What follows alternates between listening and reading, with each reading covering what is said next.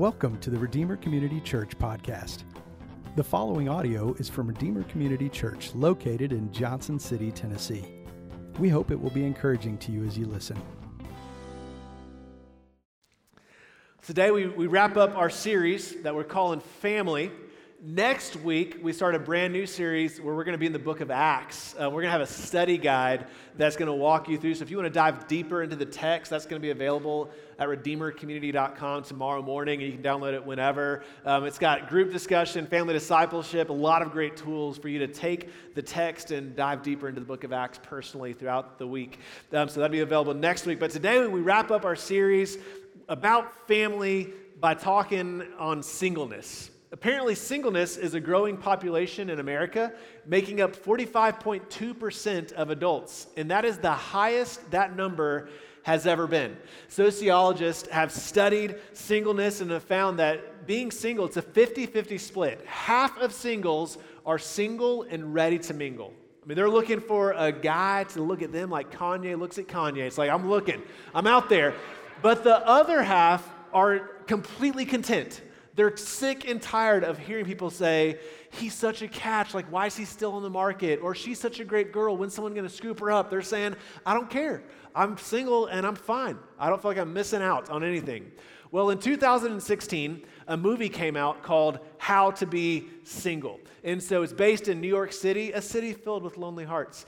And Alice is the main character who is recently single, doesn't know how to do the single life, and so she meets Robin, played by the British actress Rebel Wilson. And it's a funny movie, and Rebel takes her under her wing and teaches her the ropes. But if you just watch the preview, you'll see these taglines. If you're single and not having the best time of your life, you're doing it wrong, right? This idea of no commitment, just being single, just having the best time of your life is the cultural drive of what, what it means to, to not be in a relationship. And what we, what we realize is there are so many different views of the single life within our culture. For some people, it's great. You're not tied down. You're not committed. You can do whatever you want with whoever you want, whenever you want. It's a great place to be, while others see it as a, a position to escape. It's like, ah, I feel lonely. I feel sad. I, just don't, I don't want this. I want a relationship. And so we see there's different views. Well, today, I'm going to talk about singleness, and it's not going to be tied to marriage. So my goal is not to push you into a relationship, but to understand singleness from a biblical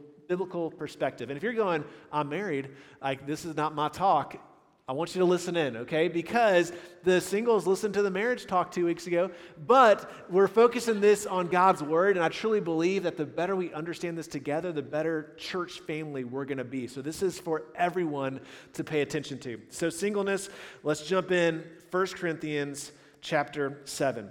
Real quick context to this, Paul wrote this letter to a church called in Corinth. This was, Corinth was the Vegas of its day. What happened in Corinth stayed in Corinth. It's a church made up of young, hip Christians who, who are living a life without limits. And, and so he's writing to them to give them instructions on how to be Christ-like. In the first six chapters, super structured. Chapter seven and following, it's just a Q and A. He's, he's fielding questions, and it feels kind of like he's shooting from the hip to give an answer to, to scatter shooting of questions, right? So in verses one through twenty-four, he addresses people who are single, he addresses people who are married, people who have been divorced, people who have been widowed, people who are looking. He addresses all of these things and shows that there's this kind of underlining dissatisfaction with where people are in life.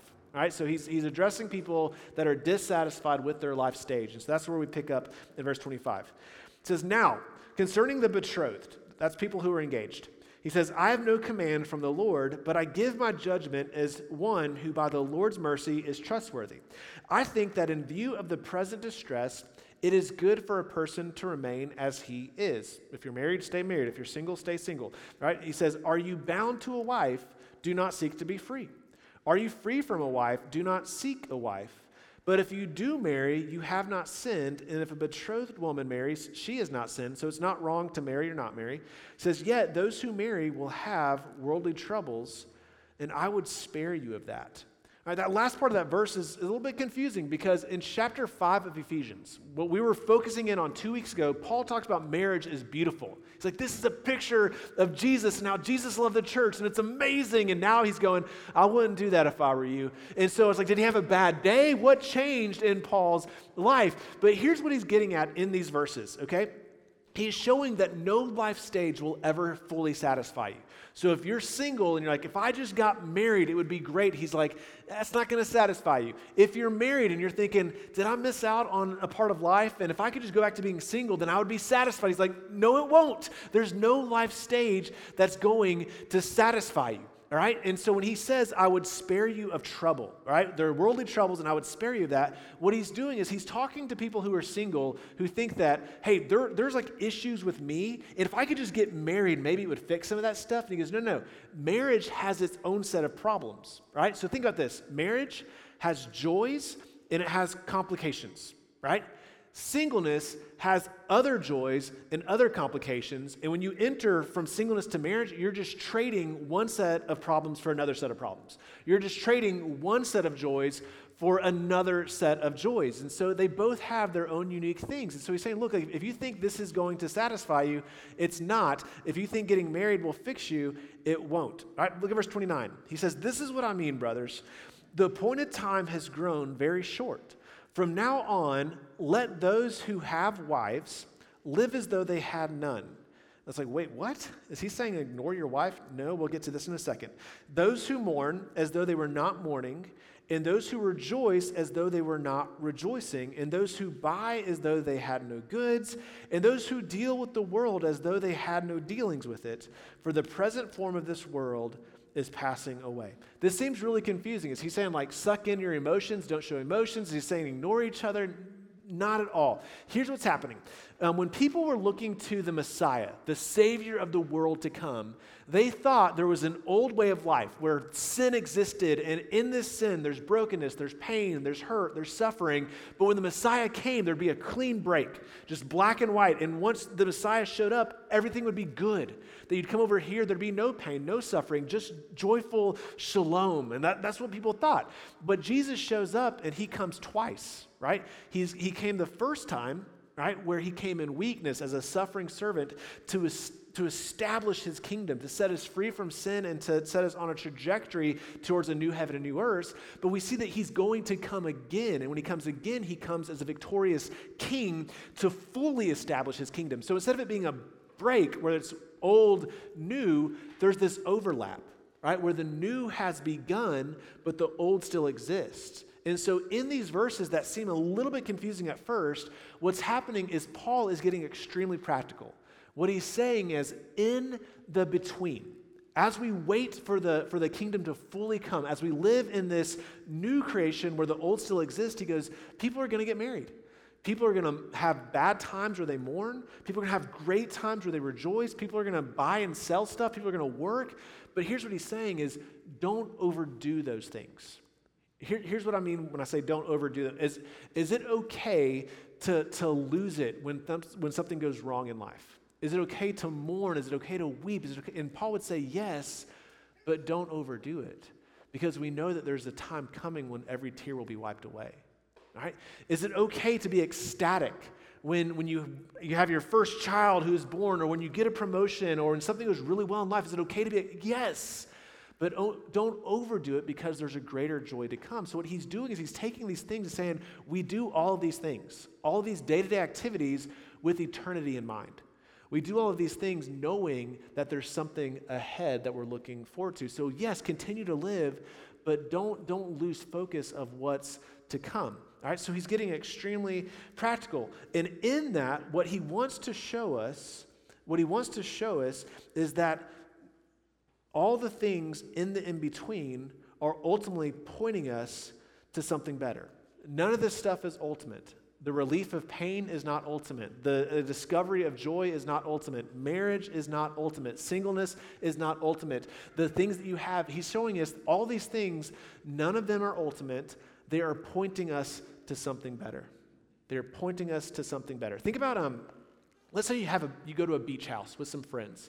Not the condo where hundreds of people are in the same place and you have one pathway to the beach, but let's say you just have your own house with its walkway out to the beach where every day the sand is pristine, right? No one's trampled it, no one's tainted it, it's just good sand, all right? So if you sleep in, you just pass out, you sleep in, and you wake up and everyone's gone. You're like, where are they? They're at the beach. I'm missing out on beach time. So you go outside, and let's say they're not in sight, but you look at the sand, you can see footprints that'll point you to the direction that your friends or your family or your crew went, right? It's not the ultimate thing, but it's pointing you in that direction, right? So the imprint points you to what you're truly looking for. All right, so what we see is marriage is pointing us to something greater. That's what we talked about two weeks ago, that marriage is this beautiful picture of Jesus and his love for the church. Marriage shows us that Jesus is strong and able to save, and not only is he able, but he desires to do so, and he does through, through, his, through his sacrificial love. So it's showing us Jesus, right? The question that we have, though, is because the church often talks about how marriage points to Jesus, well, how does singleness point to Jesus? What is the imprint of singleness that shows Jesus as well? Well, if you think about it, marriage gives us the shape of the gospel. Singleness gives its, gives us its sufficiency. In singleness, it points to how the love of Christ is enough. Singleness shows the watching world that Jesus is truly enough and that you're okay without without other things in between. Jesus is enough. That's all you need. It shows the world that the gospel is sufficient. Think of it like this. Um, Lucy and I, uh, we're doing a diet right now. She's like, don't use the word diet. You're going to warp our kids, right? So we're doing something with food, right? And so, but what we're doing right now is we're cutting out gluten, dairy, sugar, and, and like just, you know, some people have names for this, but like so all to say, no gluten, no dairy, and we're doing it for six weeks. And then after that, we're going to reintroduce things, see how our body responds. I'm not intolerant to anything. Like I'm like, I'm I'm good. Give me the cheese. Give me the bread. But Lucy, as we've cut out gluten, she's not eating bread, and she loves bread. I'm fine. Give me some meat. Give me some vegetables. I'm good. But she's like, I need the texture of bread. And so it didn't take long for her to Google, you know, like fake bread. And so what she's found out is you can get bananas and almond flour and some other things and bake it, and it'll look like a loaf of bread, and it gives you that texture. It's not the real thing. It's a substitute, and it helps her to, to hold over until the real thing comes, right? Until six weeks is up and we can reintroduce it. It's, it's holding her over. Well, as humans, we have these natural desires for acceptance, for joy in, in a relationship, for security, to be loved, to be pursued. Those are good desires that we have, right? And what happens is when we get married, we get a taste of what it's like to experience those things. We taste it. We, we get an experience, but it, but it's it's not the fullness of what's to come. So it helps us to, to hold over and experience those things until Jesus comes at a greater wedding. All right, when Jesus comes and pursues us for the ultimate relationship we are created for. So when you're single, what you're able to do is you're able to say, I'm okay without the substitute bread because I'm satisfied in the bread of life to come. It's showing the watching world that Jesus is enough, that you're okay with where you are and that you don't feel like you're missing out on anything because you have Christ. So the singleness shows this beautiful picture that the gospel is sufficient. All right, so now that, now we've laid that groundwork, I want to talk about what singleness is not and what singleness is, okay? What singleness is not and what singleness is. Three things that singleness is not. First, Christian singleness. I'll, I'll, I'll label it this way. Christian singleness is not secular singleness. Secular singleness, the way, the way that our culture tends to paint the picture of, is a world of no commitments. It's a world where you have freedom over your money, your schedule, your dreams. It, it's, it's pursuing what you want to pursue without anything holding you back. That's kind of the, the beauty of singleness in culture's eyes. It's just no commitments, no responsibilities. You have freedom. Now, that is not what Christ-centered singleness is, because Jesus shows us a different way of life. The Son of Man came not to be served, but to serve and to lay his life down for many, right? And so what we see is that Jesus didn't come to say, just do whatever you want. He said, follow me and lay your life down for others. So it's not about your kingdom, it's about his. So it's, it's not the same as our culture shows singleness to be. It's not secular singleness. The next thing I want to show you is that singleness is not loneliness or lack of love. So many people think like if, if you're single, you're, you're missing out. You've got to be lonely. You're missing out on what it means to be loved. And, and that's simply not true. An, an interesting study that I, that I was reading up on shows that right now cohabitation is at an all-time high. And they're showing that women between the ages of twenty and thirty, fifty percent will cohabitate in that period of, like at one point between the time they're twenty and the time they're thirty. And so, so and women tend to cohabitate more than men. So like if you say, okay, why are you cohabitating? I don't want to be lonely. Or you hear this, I just want to know if we're compatible. Like I want to know this person and who they are and what they're like before we commit to a lifetime of marriage. Like it's it's needed. But in that same study, you know what they're showing? Two-thirds, listen to this, if, if, especially if, if, if, if you're cohabitating, two-thirds of relationships that begin in cohabitation and result in marriage end in divorce. Don't believe the lie that you have to know someone by living with them before you can be committed to them for a lifetime, because the studies show that simply doesn't happen. That is a lie, and God has a better design. So if you're like, I'm getting to know my person, and then we'll know like if we're committed for the rest of our life, chances are you're going to get a divorce. So if you don't want to get a divorce, don't cohabitate. If you're living with someone you're not married to, move out. Like, stop doing it, right? It's not what's best for you, all right? And that's not like, well, the Bible says so, which I believe it does. That's what cultural science or social science is showing us to be true as well. Science is aligning with God's word, all right? So, but you're like, well, I don't want to be lonely. Right? Like singleness is not loneliness or lack of love. And how I know that is because the Bible or scripture shows us a better, a better way for friendship. Okay, when you study scripture and see how friendship was meant to be, it's not surface level. It's not accepting a friend request or, or clicking to follow someone on social media. Friendship biblically is soul-to-soul knowledge of someone. It's knowing the hidden self. It's being deeply known and deeply loved by someone. And so biblical friendship is meant to be intimate. It's not romantic intimacy, but it is intimate. And so when you have a friend that looks like David, King David in the Old Testament with his friend Jonathan, you experience not loneliness or lack of love, but you experience a companionship and you feel deeply known and deeply loved. So we just need to reclaim what friendship means, especially in a single state of life. And the third thing, probably the most important thing, is this: singleness is not your identity. Listen, you are not defined by your life stage.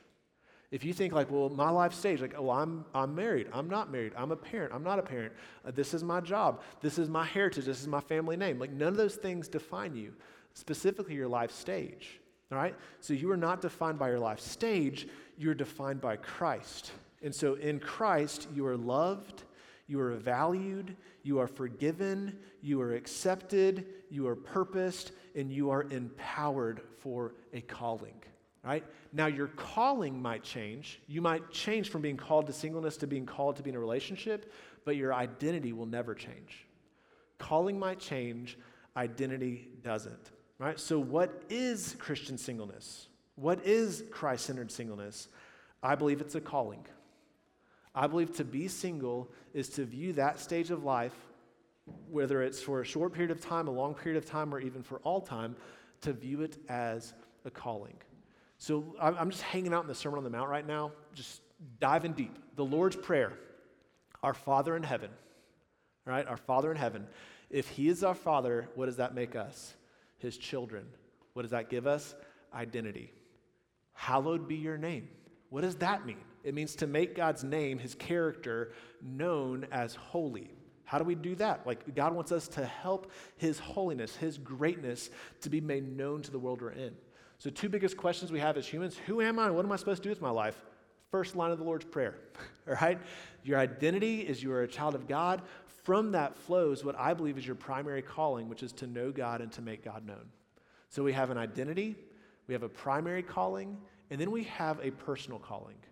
Your personal calling is how do you use the unique way God has wired you and gifted you and, and where he has placed you to fulfill the purpose of your primary calling, which is to know him and make him known. So when you're single, it's, it's taking an audit. And w- when you're married, it's taking an audit. When you're in a relationship, but it's saying, like, hey, what are my talents? What are the things I'm good at? What are the things I'm passionate about? Where's, where's God gifted me in my talents? How do I take my time? How do I how do I honor God with my time? How do I take my treasures, the thing that the, the stuff that God has entrusted me for? How do I use those things and uniquely leverage them for my primary calling of knowing God and making him known. You see, when you think about singleness as a calling, what you realize is that single people have a unique capacity to serve Christ in a way that married people simply don't. Single people have a unique capacity to serve Christ and to serve the church like married people don't. And when you see it as a calling, you begin to live in that and say, I have a unique capacity that I'm not going to have at other points, and I want to leverage it now in a way that I won't be able to leverage it later.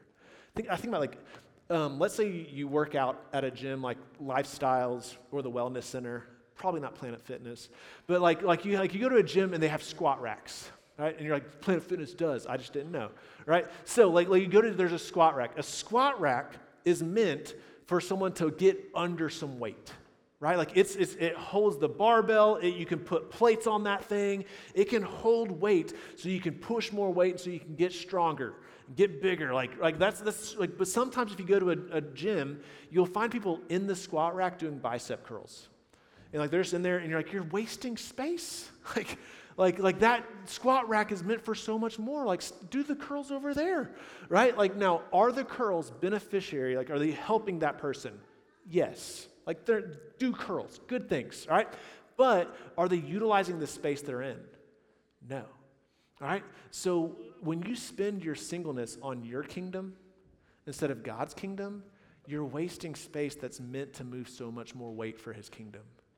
So use that, use that time of your life and leverage it, because you're never going to have that type of capacity ever again to serve God like you can now. That's why in verses thirty-two through thirty-five, Paul talks about how this is a time where there are less things dividing your devotions. You have an undivided devotion to God when you are single, so use it. All right? Use that time of your life. All right, so as we wrap up, I, I want to give three things. One thing for singles, one thing for marrieds, and one thing for all of us, right? If you are single, thank God for it as a gift. Don't look at it as something that's bad or something we frowned upon. It is a gift where you have a unique capacity to serve God like you won't ever have again. Thank God for it as a gift, and then make the most of it while you have it. Make the most of it while you, like, think about the, the Pixar movie Onward, where the elves like get, try to get their dad back.